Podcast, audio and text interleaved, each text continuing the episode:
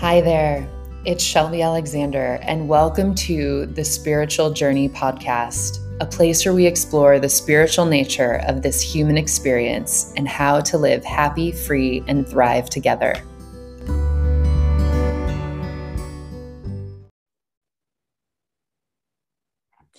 Hello, everyone, and welcome to this week's episode of This Spiritual Journey. I am your host, as always, Shelby Alexander, and today I am so excited to introduce to you Priya Shah, our guest. Priya is a lifelong yogi, and she first started practicing yoga as a child with her grandfather, who's from India. She's also trained at the University of Michigan as a licensed physical therapist and has went on to become a yoga master, craniosacral therapist, and energy worker, and so much more. She established her daily personal practice back in 2006 after overcoming cancer. And after four years of her daily practice, Priya went on a beautiful journey of her soul back to India. And I'm so excited to have her speak a little bit about that with you today.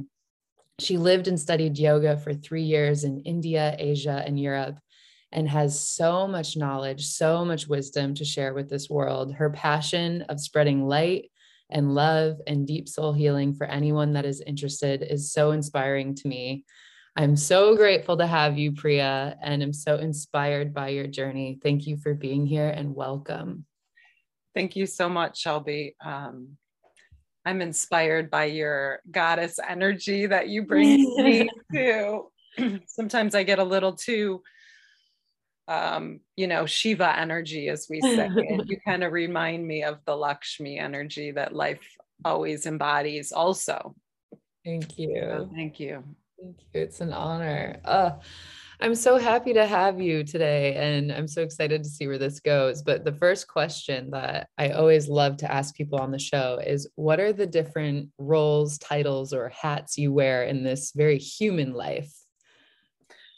Um, well, first and foremost, I'm a mom, um, mm. which, you know, like I didn't understand until I became a mom that that kind of supersedes everything else that's on its own playing field.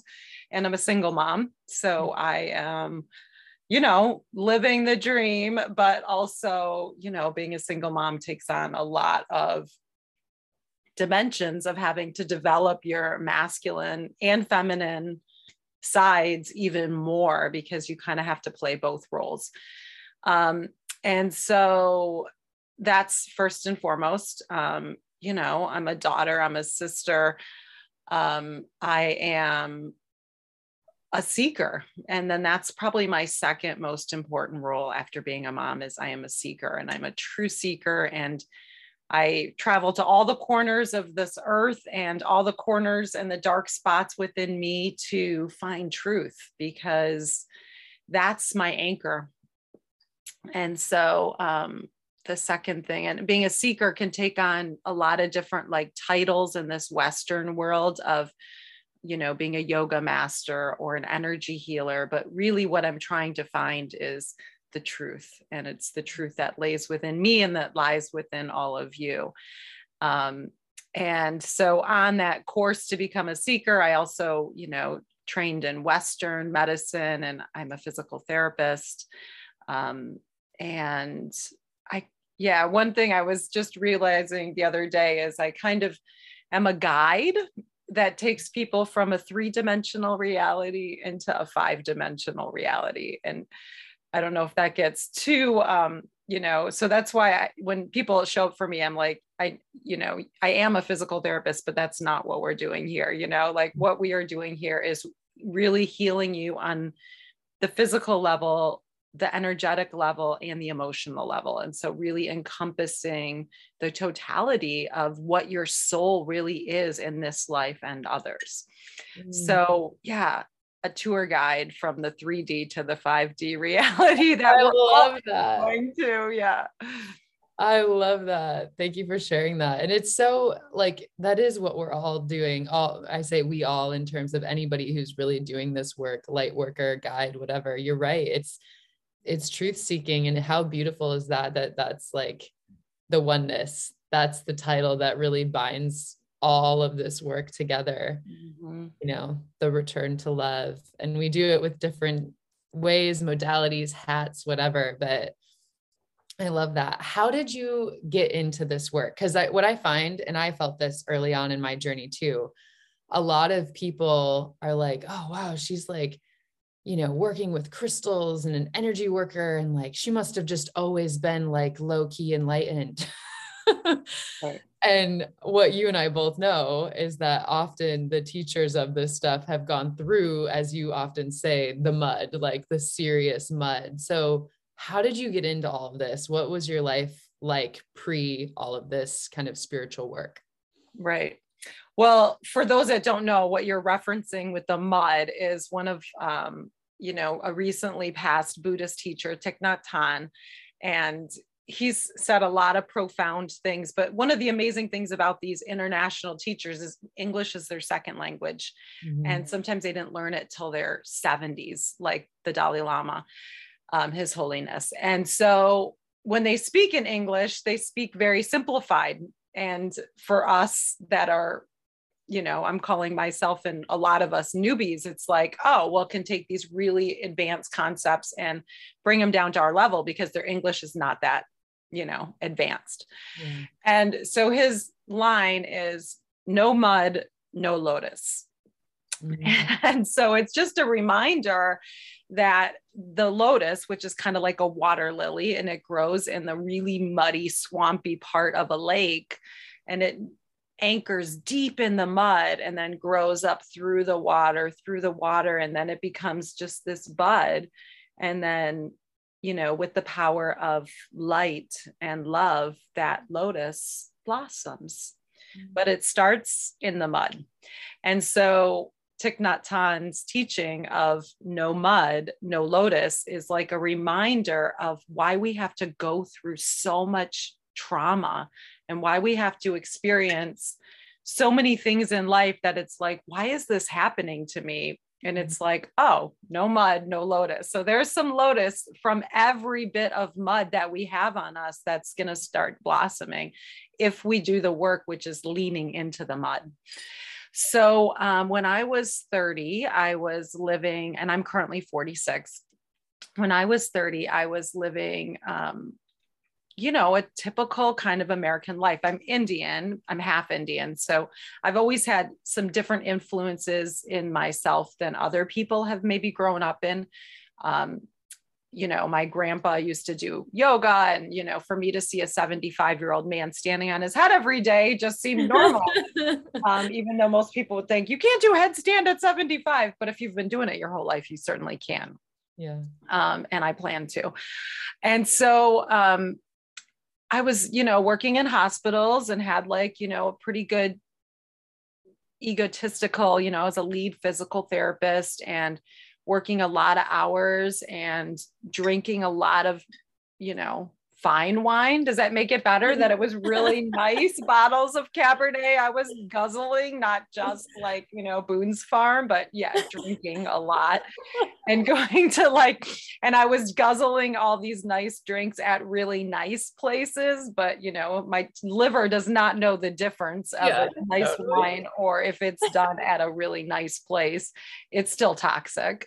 Mm. And so my toxic lifestyle, which was on the outside, looked beautiful, you know, like, oh, wow, look at her. Like she's a doing really good working at this hospital and um, she goes to all these fancy parties and she's you know knows all these big people and i live in metro detroit and detroit and it looked really great but i was literally dying inside and life had to show me that through cancer Mm. and so, um, and it was my second round of cancer. So the first one was pretty benign. It was part of that HPV cervical cancer thing in my 20s. And, you know, the doctors are like, oh, no, it's nothing. It's nothing, you know, it's not nothing. Regardless of how cancer shows up, it is a strong message for you to like make some lifestyle changes.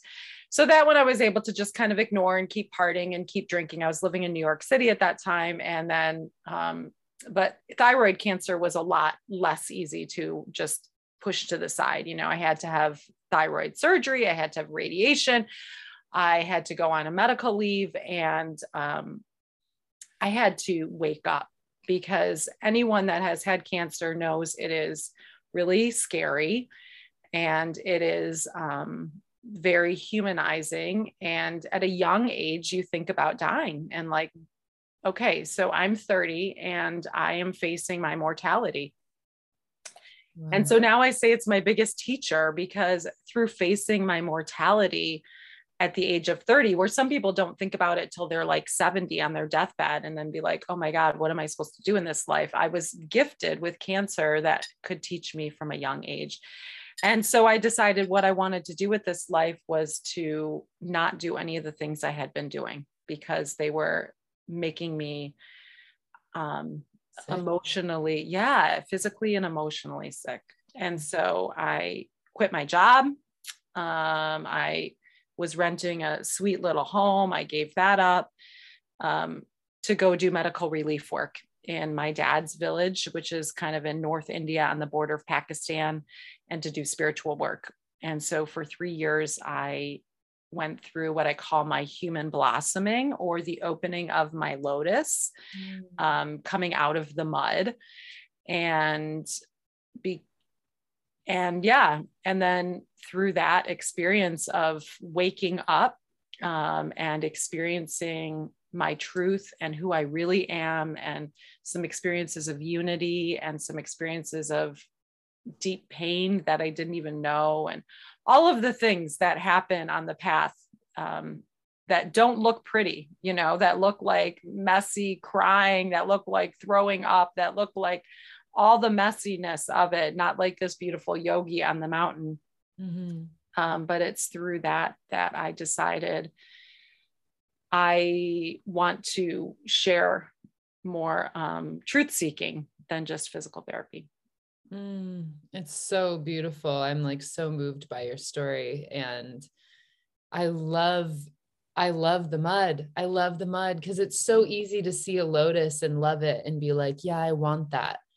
I want that yogi on the, I want to be that yogi on the top of the mountain. But so often people, myself included, didn't, don't realize like what really goes into birthing that lotus, creating that deep state of calm presence, peace, whatever it is you see in that yogi on the mountain, freedom that it is that you want. And I think that's why we call this the path. You know, it's the path from mud to lotus and mud again to lotus. Right. It's a very winding, winding path. yeah. Like not linear, not a linear path. Not yeah. linear. No. and what a like this week specifically for me, I needed that reminder because I'm like, man, there's some mud here. And sometimes I forget that I'm like, oh, I've done all this work. I'm supposed to be good now. Subconsciously, like that is that is there. And it's like, no queen you came here to have a human experience like there's there's mud until there's not mud and we'll see what happens then not sure but right yeah. yeah. spiritual ego is real you know like yeah. as soon as we unpack some of the mud of the human ego of like oh i'm all of these good things then you know the spiritual ego which i still work with you know like takes over is like oh now you know i have these new subtle awarenesses that I never have. And, you know, spiritual ego is just as real. And then we're off the path again, but we're in a different direction. We've pivoted, mm-hmm. but it's still mud, you know? And so we have to accept everything at every moment and see it as a teaching. Mm-hmm. I love the perspective that you offer about cancer being one of your greatest teachers. And honestly, hearing you speak, it sounds like one of your greatest blessings. And it catapulted you into these three years of amazing adventure and learning. What was that like, the three years in India, Asia, and Europe? Like you go from dropping everything, having right. cancer, just overcoming it. I'm not really sure on the where you were on the cancer journey when you departed and went Right. Like, what was it like there? What were your learnings? I'm sure there were thousands. Yeah. So, um, I mean, because of my Indian background, I have been to India my whole life with my family, though. And so, this was my first time kind of packing literally this massive backpack and going backpacking on my own, my own journey. And to be honest, my no one in my family, like as you know, on the spiritual path, you have to set really strong boundaries because most people are happy with you and your suffering, you know, like they're happy with you having this good career that they paid a lot of money at school for you to get and they're happy with you going to fancy parties and you know eating meat and all these other things. So it doesn't um, even your family you know going back to india i'm going to india and i'm going to go do this charity work and they're like no you know like you're going to quit your $100000 job and go work for free you know? So it doesn't you know looking stepping on the path means setting a lot of boundaries is what it really entails on the emotional level. Mm-hmm. so um, india is like no place on earth. So i don't first of all think you have to go to india. You don't have to go to anywhere to find yourself. But you do have to create some space in your life for that transformation to happen. Because if you're staying you know working every day and everyone wants you to still be that person it's really hard to change because you're going to get pushback on all sides. Mm-hmm. so what any journey of the soul going somewhere right? Buddha went into the mountains um, shiva went into the mountains i went to india. It just allows space for you to kind of step back from all the roles that you are pretending to be and completely take off your mask. Mm. So you're able to do that here if you are able to do that here. Um, I wasn't able to. I had to like just leave it and then re- reappear as someone unmasked. And um, so I was through my first year of my cancer treatment, which um, I only had like stage 1C. So it was, you know, pretty local to my thyroid. Um, so I was officially clear. Um, and I do tell people cancer is either you either rebirth or you rebirth in your next life. Mm. But cancer is a death door. And so if you don't want to stay in this body, um, keep doing what you're doing. And if you want to stay in this body, then you need to rebirth in this incarnation. Wow, it's super powerful. Yeah. And it doesn't have to be cancer, there's all sorts of um, diagnoses that look similar. But mm-hmm. any kind of chronic illness is an opportunity of rebirth. And it's not just an opportunity, it's really an ask. Like it's mm-hmm. time for you to rebirth because it's not working for your body. So India is loud and crazy and chaotic and um, dirty and in your face. And if you've never been there, you either adapt quickly or you get back on a plane because you expect to cry at least three times during your first week there. Um, because it is so too much in every respect of the word too much. There's too many smells, there's too many sounds, there's too many animals, there's too many people, there's just, but through all of this chaos, there is this underlying organization that takes a while to tap into. And then you're like, but there is a deep trust and a deep soul belief and everybody is truly aware that they are on the path mm-hmm. which is what's different than america mm-hmm. america looks really organized on the outside but on the inside there's like a lot of um, uncertainty why am i here what am i doing creating anxiety mental health crises where mm-hmm. India, it's like they must have a million mental health crises because how can you live there and not have anxiety? But they don't, even though it's so quiet and calm here um, because they have the anchor. I mean, and and this are all generalizations. So you have to understand, I'm not belittling anyone in any culture that has a mental health they struggle. So do I. I'm with you. I have mental health struggles too. And um, but that anchor is just like taught from birth there. Like, mm-hmm. you know, you front on holidays here in America, you drink. And on holidays in India, you go to the temple. And so from a very young age, like kids are just they grow up with an anchor and mm. so because that anchor is so profound in most people in the culture that even though on the outside it looks like oh my god everyone must be just overwhelmed by chaos they are able to stay grounded because from birth they every holiday went to the temple and you know every morning most indians have an altar in their home and they practice and do pujas and do yoga. And it's just um, it's an it's an instilled lifestyle. And so when you tap into that as an adult it can feel overwhelming because it's like oh my god i missed out on all these years. But you know we can play catch up at any moment mm-hmm. and start to awaken ourselves and so india provides you that opportunity to like tap into that deep heavy ground and survive the chaos. And there's just an access point vibrationally like a key in india to truth that um, is i think easier to tap into. That's why people go there. Mm, i love that. And your experience did you arrive and you know check yourself into an ashram or what did you do? So um so i my dad's village was destroyed by uh, earthquake about okay. seven or eight years before and i toured it I went there and in, the buildings are already halfway crumbling in India. So to have a 7.8 earthquake come through, everything was destroyed, including the hospitals. So they didn't even have anywhere to take people.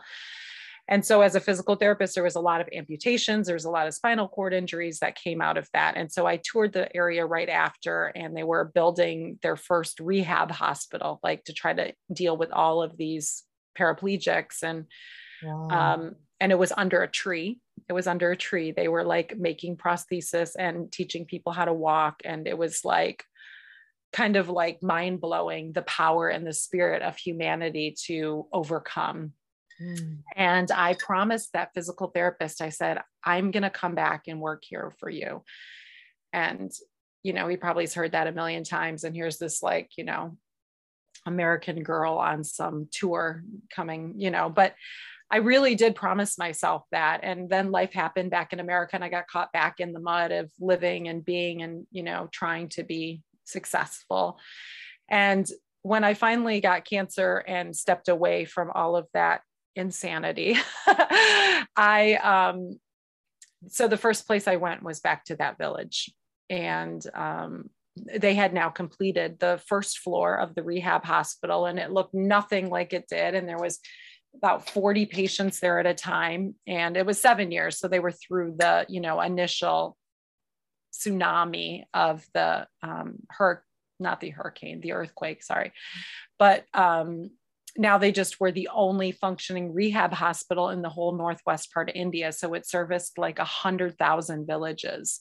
Wow. And um, I kind of showed up and I sent a lot of emails and I tried to call people and tell them I'm coming. But as you know, in India, um, or as you don't know, that doesn't, you know, they're, they're the most like technologically advanced country till you get there.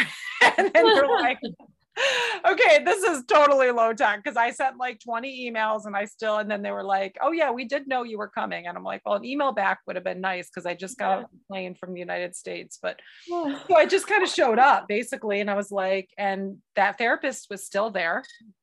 He told them that it was his calling from God to work with these people. And, um, and I just started working you know like i lived at the hospital and i worked there for about five or six weeks on that first go and um, it was hard because first of all being a woman in a very patriarchal society um, was a battle and then being an american woman um, and i'm not a quiet like you know like.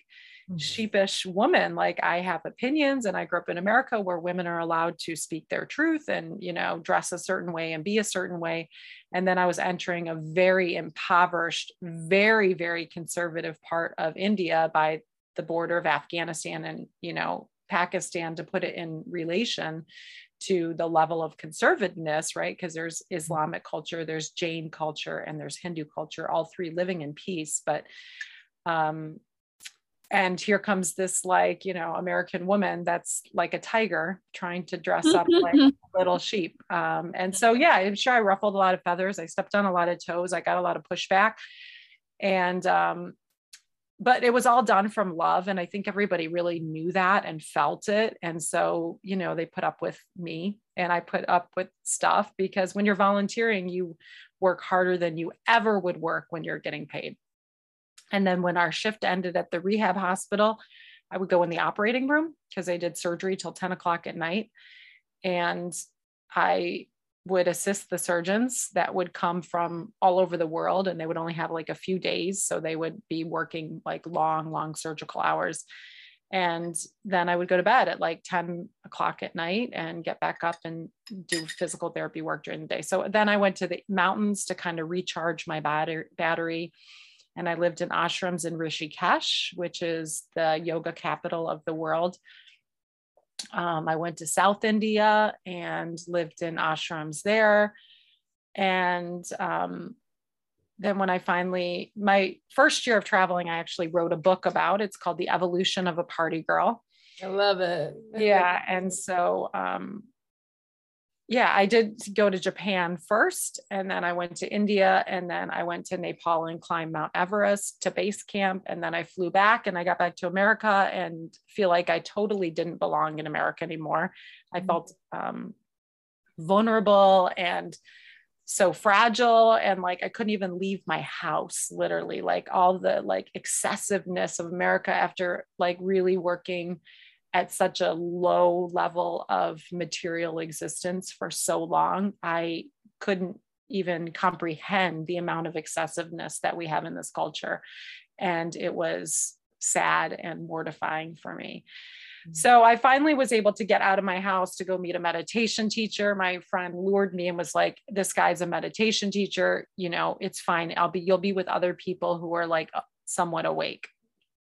And um, I finished my first yoga teacher training too on that first trip.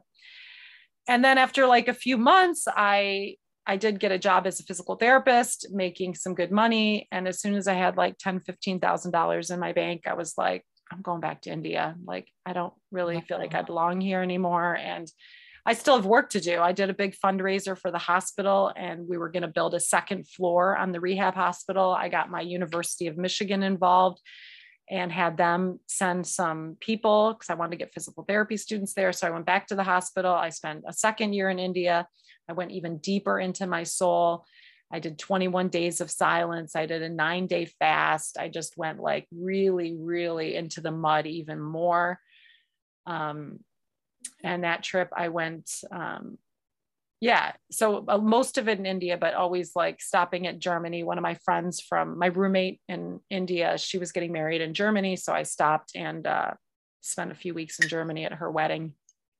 And then got back to america still couldn't really stabilize you know like what am i doing here? This is so crazy. Although it was better the second time. Worked as a physical therapist 10 15000 dollars. That's enough to live in india for six months if you're doing it right Wow. Back to India, back to the hospital. Um, got to see the third floor or the second floor that I had fundraised for be completed and the wow. opening ceremonies for it. Um, and then again, just deeper spiritual work. I spent almost the rest of the time in Rishikesh living at an ashram for a dollar a day. And it was like all the homeless babas, which is, you know, they would sleep right on my doorstep. And um, then I went to Bali, and um, on the way home, I became a yoga master in Austria and spent six weeks there. And then I finally felt ready to kind of integrate back into Western life. So, what was it that made you feel ready? Because I've noticed, like, just in a, I don't know, three months in Hawaii, which is not three years in all of these places, there was a moment that I personally felt like, okay, I'm it almost didn't feel like it was real life. Like i was ready to like take the experience i had had and then bring it into quote unquote real life whatever that means. Like the reality that i've been raised in i guess is what i mean by that. Yeah. Um and i'm curious for you like what made you feel ready? Um what made me feel ready?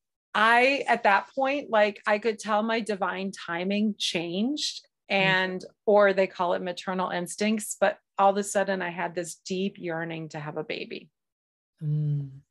And so I, you know, through my whole time, I kind of was like, because at this point I'm in my mid 30s, which, you know, most people are like, you know, the biological clock is real. And up to 30, I was like, I'm never having a kid. Around 30, something started shifting. After doing these few years of spiritual work, um, it became clear to me that I did want a baby. And um, what shifted for you with that? I don't know because I do feel like a lot of women in our American culture do feel that, you know, like back and forth about not wanting a baby and then wanting a baby. And I wish I could put a like finger on what it was, but I definitely had a moment in um, Rishikesh, which is called the you know the birthplace of yoga. It's where all the serious yogis in India are living in the mountains and that's where the Beatles went. And their ashram is uh, Maharishi's ashram is now abandoned. But I used to go there and sit and pray in the abandoned ashram. And um, it was Valentine's Day.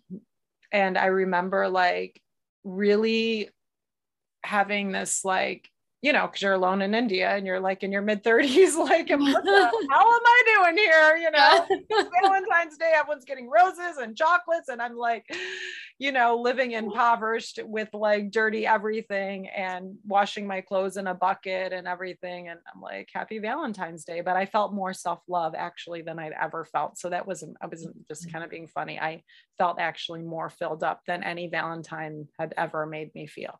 Mm. And, um, so I took took a moment, and so this ashram was abandoned for a long time, so it was pretty run down, and a lot of like you know just homeless people living there and stuff, and um, and a lot of international people coming because that's where the Beatles had gone, and um, so I was in this one little spot, and it was I think it used to be kind of like a archway, and it still had some form. And. I just sat there and it was a beautiful sunny warm day and I I was like really wanting to get clear like, am I supposed to have a baby or not? Because it keeps coming up. And then I had never seen it. And I went to this abandoned ashram of Maharishi a lot. And that time I opened my eyes, and the first thing I saw was a, a brick that had fallen off a building, and someone in English wrote trust and it's like you have these moments that you don't even really know are going to be moments. And I'd sat in that spot like, you know, many times and meditated. And then I was like, this feeling that I have to want to be, have a baby hasn't gone away. And it keeps um, actually getting kind of louder. Mm.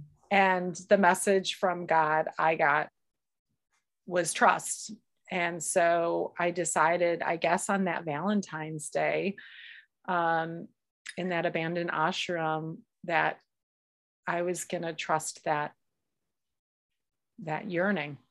Mm, I love that. It's so beautiful. But it's I don't think it, you know, I mean, yeah i mean I, I don't think it is going to look that black and white for people so i'm not trying to say sure. like if you don't have that moment you know like yeah. but i do think when we don't know what to do we do have to deeply sit in silence for ourselves and buddha yeah. reminds us right like it took buddha seven years of sitting with nothing till he experienced truth and so i remind all of my clients that like if you don't know what to do, don't move to action because that's just going to create more mud. Like exactly. if you don't know what to do, you just sit with yourself and at some point something will shift and then you'll say like okay, there's been a shift. And usually it's something subtle but palpable. Yeah, I mean even that the moment that you share, I actually feel like those are happening around us all the time. It's just that the noise is too loud to to hear it or to to see it. So the more that we get quiet as you're saying the more that we turn down the music we can now hear the whisper. We take off the glasses we can see the trust brick you know like right. they're here happening all around. It's just that there's too much in between us and our ability to receive it usually that blocks it yeah static. I mean and our whole culture is built on that static you know? Capitalism is static really. Like if people all got silent nobody would be out buying and you know doing all these things that create capitalism. Totally totally. So you come back with the yearning to have your daughter. Right whom we now know that you have. And as I'm talking back in the mud, back in the mud, back in the mud again. Yeah, here full That's circle. Thing, right? So you're like, oh, I've attained like, you know, at that point I had experienced unity consciousness. I was seeing auras. I was definitely functioning on a completely different vibrational plane that I had ever even known existed. Mm. And, you know, I mean, I don't want to get into all the mud, but um, I'm a single mom. So, yeah, like it doesn't matter that I was seeing auras and did clearly mm. know that unity is real. Mm. Um, you know, I still had to go back in the mud mm-hmm. of um, relationships are entanglement. Totally. And always our teacher in, re- in helping reveal and walk through our karmas, heal right. our karmas, right? Yeah. And some of it is, you know, at that time, um, you know, I was still kind of caught in the duality of life of like being in a really spiritual place and really wanting that to be my truth. But, you know, then there's this whole material existence too, and finding someone who's um, spiritual, mm-hmm. finding a man that's spiritual is, as most women on the path know is no small quest. And finding a man that's spiritual and um, not completely broke. Yeah. duality is big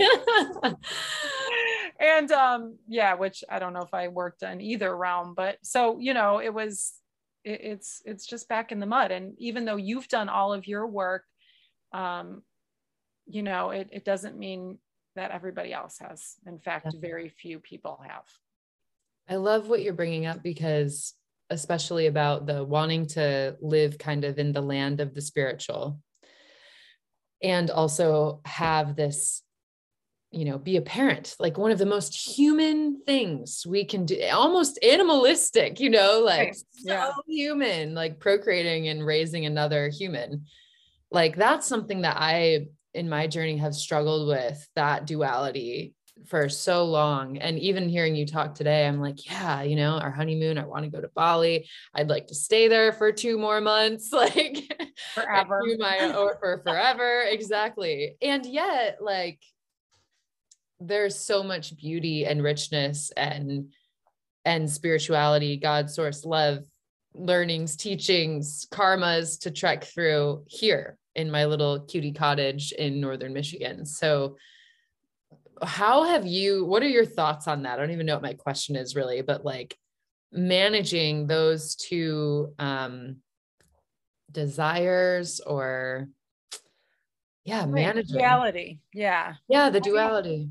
The duality is thick and it's real, you know, like because I live in this world um, and I live in this like kind of, you know, I still have to make money and I have to, you know, and I still go out to dinners and, you know, I do mm. all these things. But I, for me, the key is just sending really, I, I've learned about really healthy, strong boundaries.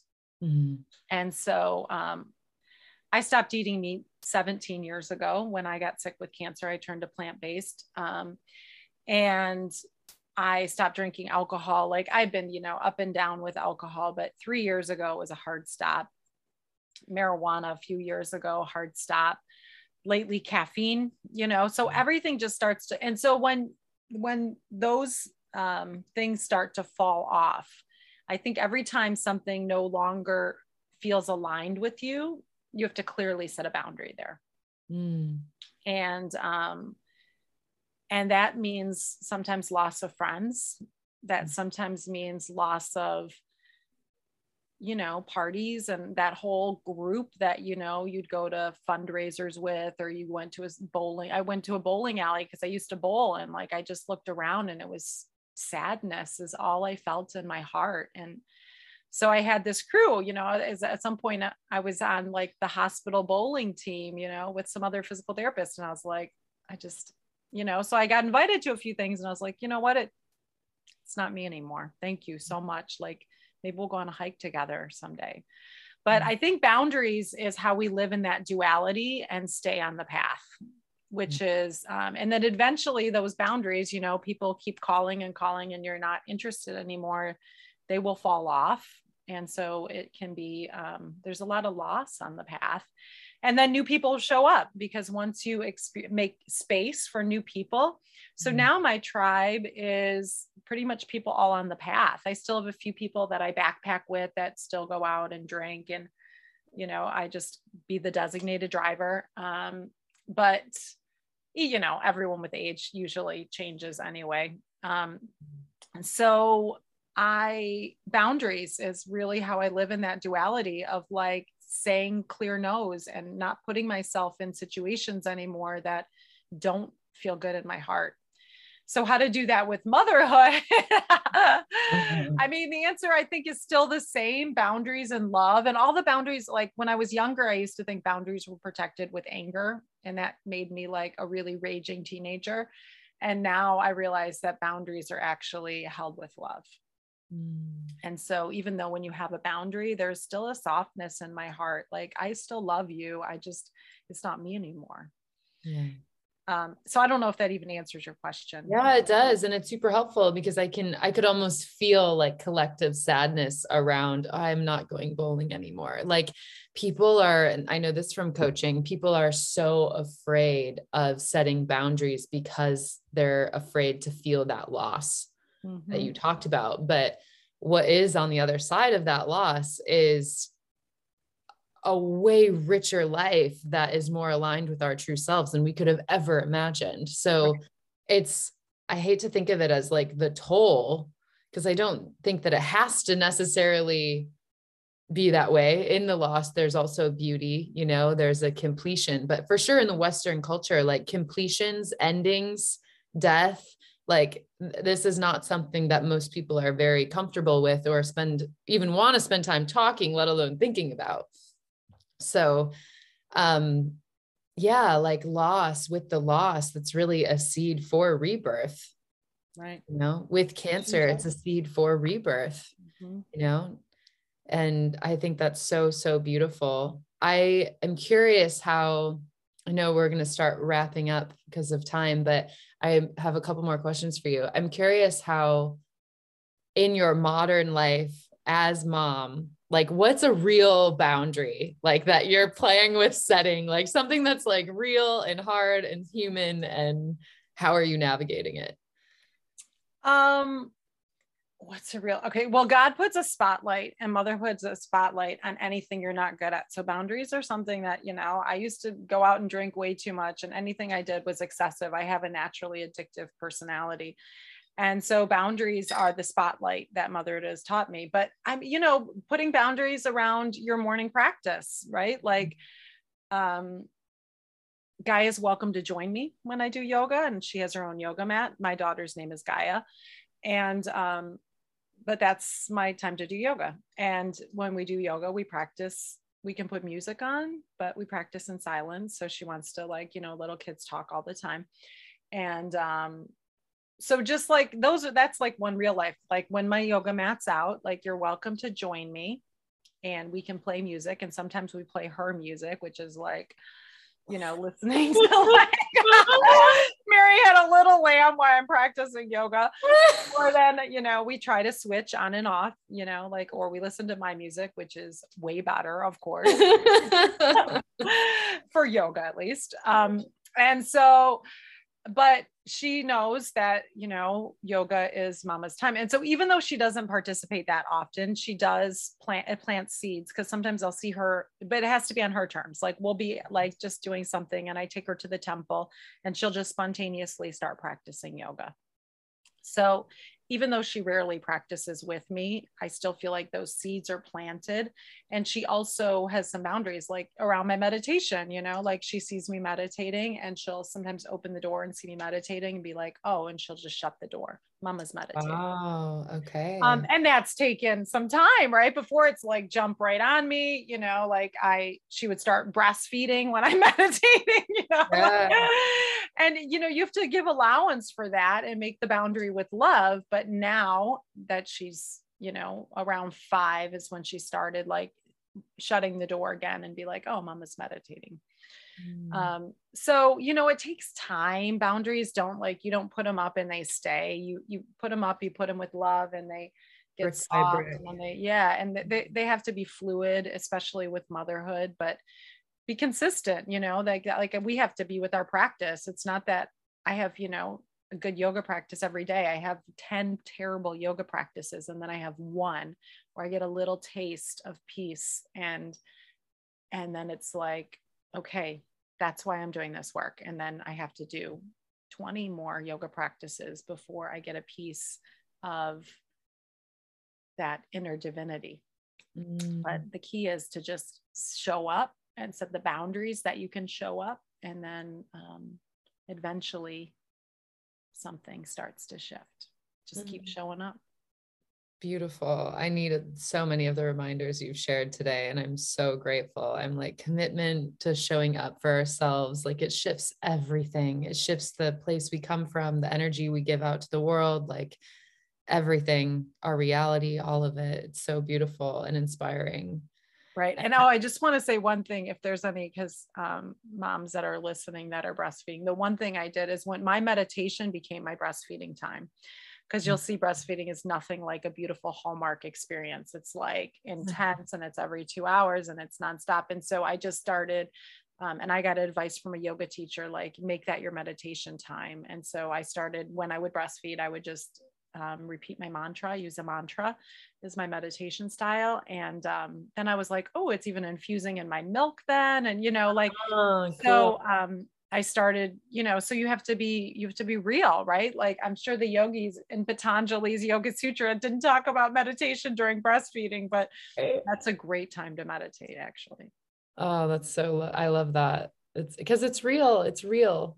It's real. It's real life. Yeah. And I have to imagine too that if we reincarnated into these human bodies, we didn't just come here to be only spirit.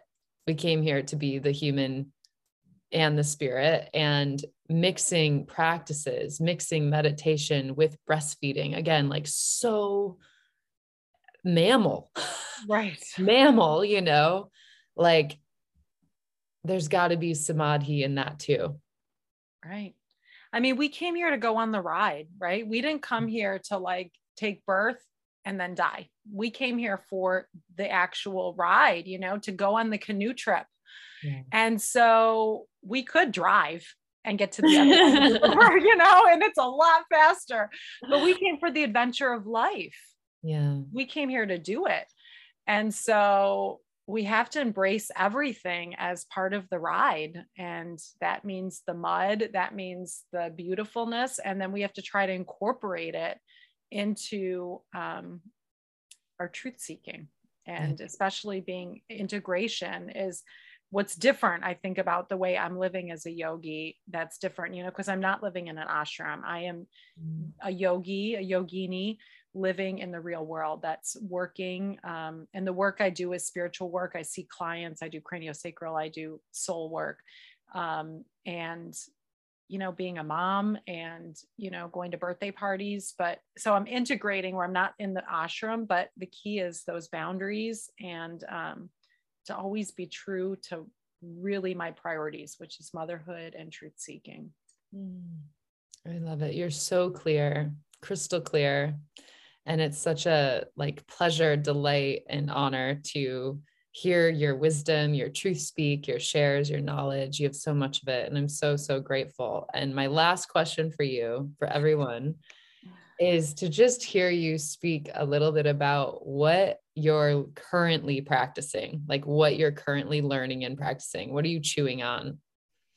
So what am i chewing on right now? Um so i'm learning about the Akashic records is mm. what I'm really into right now. So the Akash is the fifth element in yoga, earth, um, water, going from the dense earth, water, fire, air, and then the last element, which has always been a little unclear to me, which is called the Akash. And it's the ripple and the vibration that connects everything and everyone.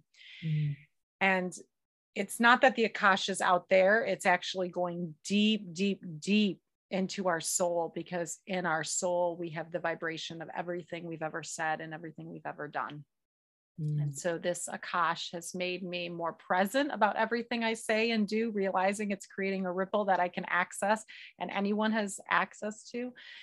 Um, so that's what I've been doing in my personal studies is um, I took a nine hour class and I am doing another class and just trying to practice opening my Akashic records before I um, meditate. And um, I'm drinking a lot of cacao mm. and practicing with some shamans and studying um, shamanism and secondary chakras is what I'm also exploring right now, which are um, the chakras on our arms and our legs, not just our primary. I work with 12 primary chakras, but I'm getting deep into the 12 secondary chakras that are in our arms and legs.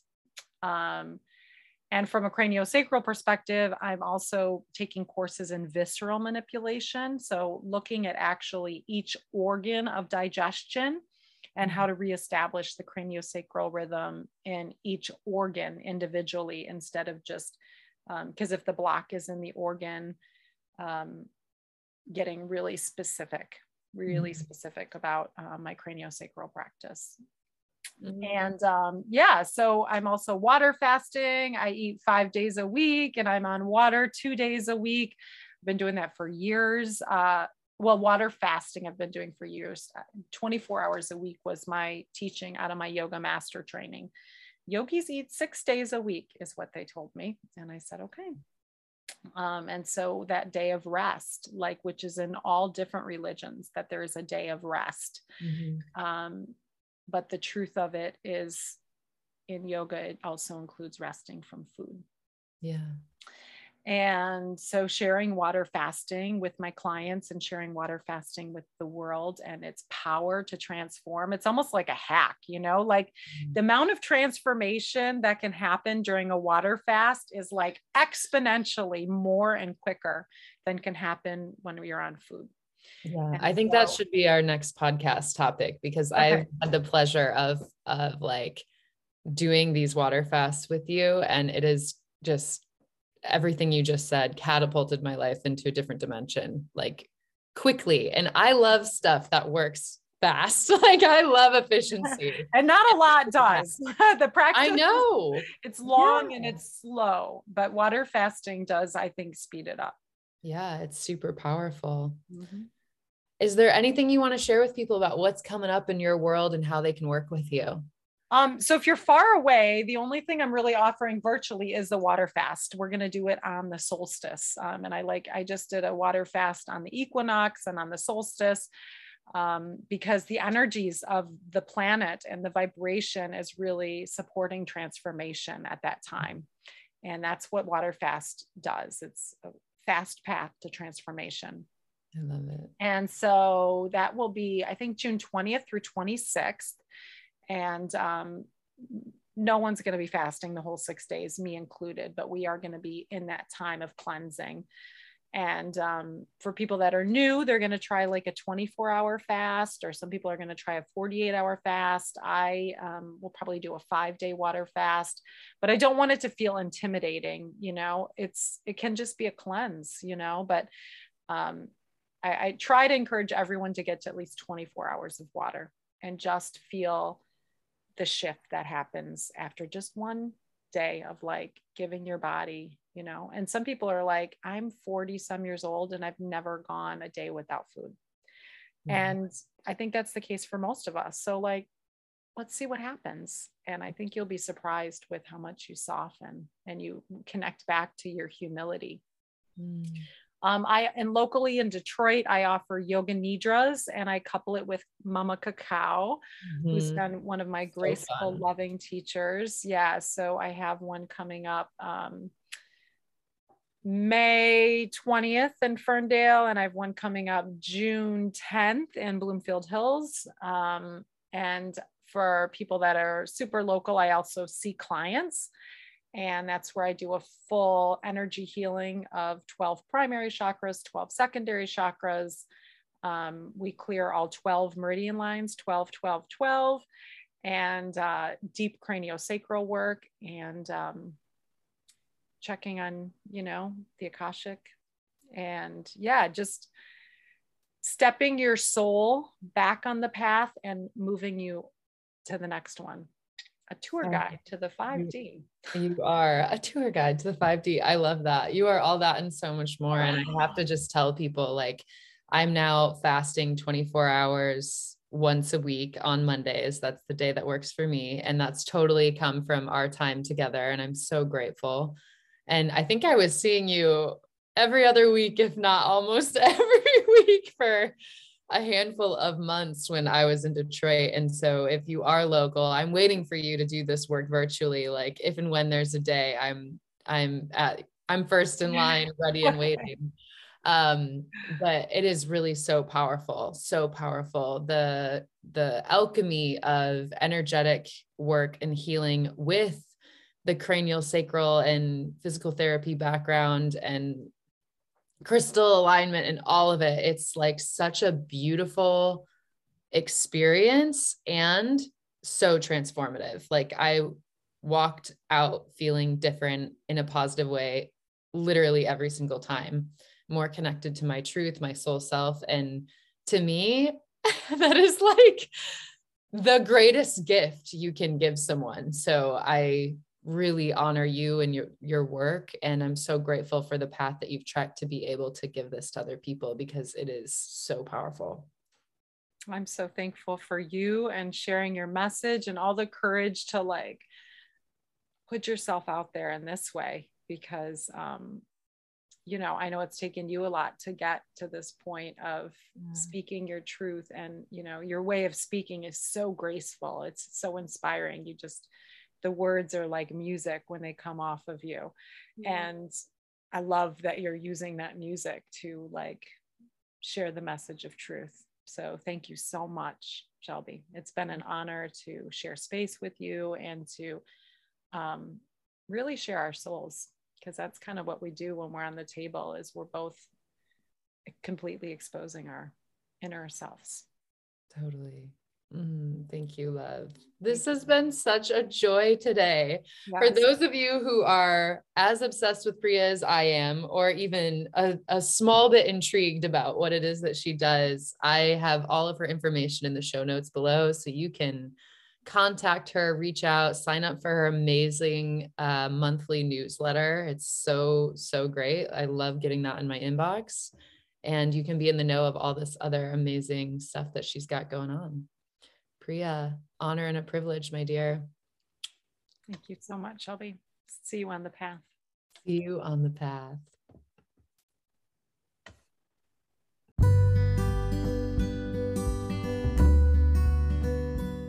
Thank you, listeners, for tuning in to another episode of this spiritual journey. I'm so grateful to host this show and feel so, so honored and privileged to have guests like Priya Shah join us in such beautiful conversations. I want to send a personal invite to you to really consider if you are at all intrigued about what Priya said uh, in regards to her water fasting opportunities that are coming up, um, to take a look at that. I will be joining her and her group for this summer, the 2022 June summer solstice water fasting uh, kind of at home retreat, I guess you could call it, that she's leading. And it's going to be a remarkable experience. I have incorporated water fasting in my life ever since meeting Priya and have committed to 24 hours per week of fasting. And it is really incredible. It has changed my life. It has been an incredible practice. Um, and I also sometimes include 48 hours. So it's so important for the body, mind, spirit to get these moments in our lives to really cleanse ourselves from the things that no longer serve. And when we remove stimuli like our phones or the TV or people in our lives or food to go really, really um, kind of dramatic, we can have really powerful energetic shifts. And that has been my experience. So, if you are like i am ready to go i am i am interested in like doubling down on my practices and deepening and learning more about myself and signing up for a practice that feels like you're ready for a big shift, I highly recommend you check out her her water fasting retreat that she'll be leading this summer.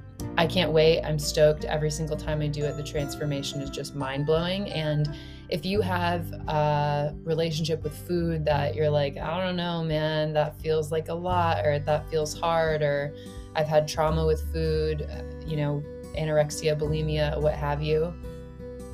Priya is an amazing guide for that. And she's also been bulimic in this lifetime. So, not to push it on you further, and we want to do these things for the right reasons. But if that was something that was calling to you or was intriguing to you during this episode, I really encourage you to um, look into that a little bit more with her specifically as a guide because I found her to be incredibly healing when it comes to food and fasting. So I will be there. Can't wait to have you join me. And I also just wanted to say thank you again for supporting these podcasts. This week, I'm recording my 20th podcast, and it's still in its infancy. I'm learning a ton, but it feels super exciting to be out in the world having these conversations that totally uplift my heart, and I hope they are medicine for yours as well. If you're loving these episodes and want more, from this show, I would love to invite you to support this podcast. In the show notes below, you can see a link where you can subscribe to supporting this podcast monthly. There's a bunch of different options at the at the lowest level. I think it's 99 cents a month. Any contribution that you feel guided to, I would be so so grateful to receive. Thank you so much and I will see you next week. Big love always.